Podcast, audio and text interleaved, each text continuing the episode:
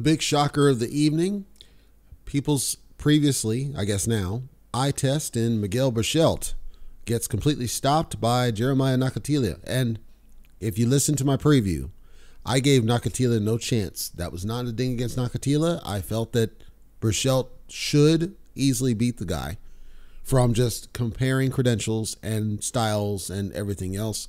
That's not what happened. And it seemed like his loss to Oscar Valdez did took something from him. And the performance we saw from Nakathila, it was like a top tier performance. But we know Nakathila is not he's not a bum at all. He's a decent fighter, he's a good fighter, but from levels you wouldn't have expected what you saw. If you saw this fight, you wouldn't have expected this. It was absolutely dominant. A blowout even before the stoppage. At no point was Berchelt in this fight.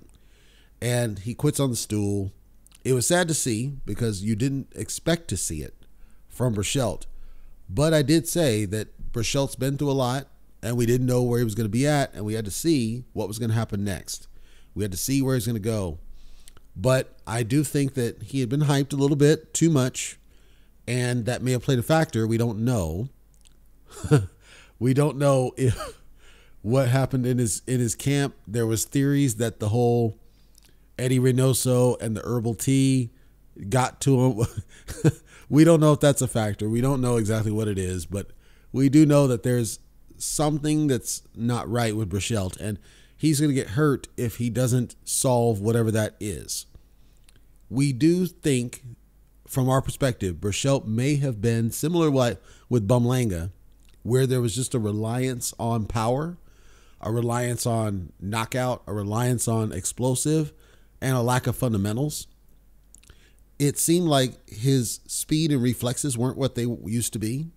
It seemed like he wasn't able to avoid punches like he had done. So either the Oscar Valdez fight took something from him. Because if you go back and think about Julio Cesar Chavez Jr. versus Sergio Maravilla Martinez, right? Martinez was brilliant in every fight he was in, and even in that fight up through round 12, I believe, he was a brilliant fighter and he didn't look vulnerable against his opponents.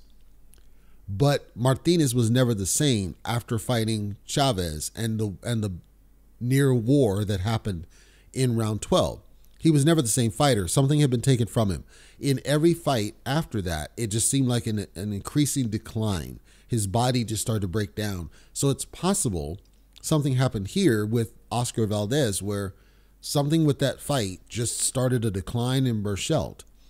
And so if I'm guiding that person in career, I would say it's time to start looking at stepping down a little bit. Let's take some soft touches and rebuild. I know he's had a long layoff, so I don't recommend time off. I don't think it's time off. It seemed like either his head's not in it or his body's not in it. So let's figure out which one it is. Take some soft touches, one or two easy touches, not not bums, but like people that we know we should beat see where we're at, see what we can do, and then kind of build back up from there. That's what I would recommend doing. A lot of people are calling for him to retire. He's a young guy. I don't know that retirement is the answer. I think either he needs a new trainer, something's wrong with his camp, or something's wrong with his head, or something wrong with his mind. It can only be one of these. And I think we need to solve whatever that is and not uh, throw the towel on the guy yet, just yet, because I don't think that's fair to him.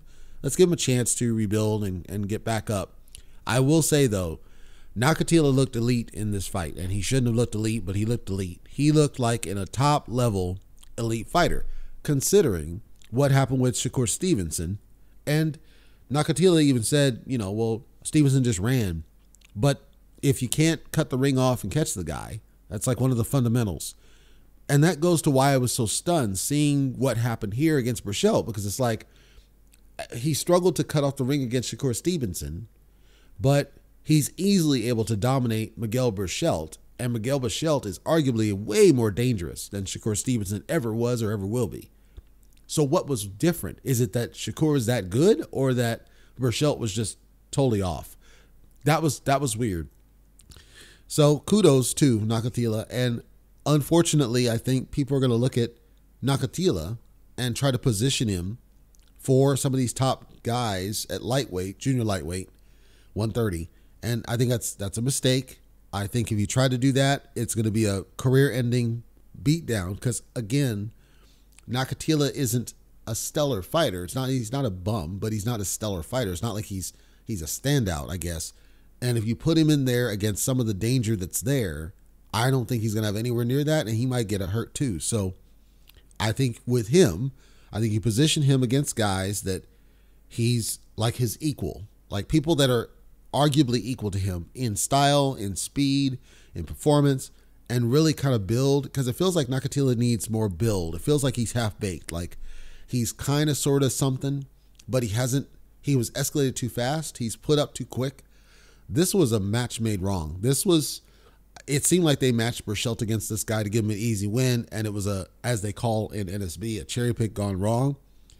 I was surprised. So kudos to Nakathila. I just I would not put him in there against top guys again. Um, and this was like a once trick thing. It's a good win, but I don't know that it really does anything for him.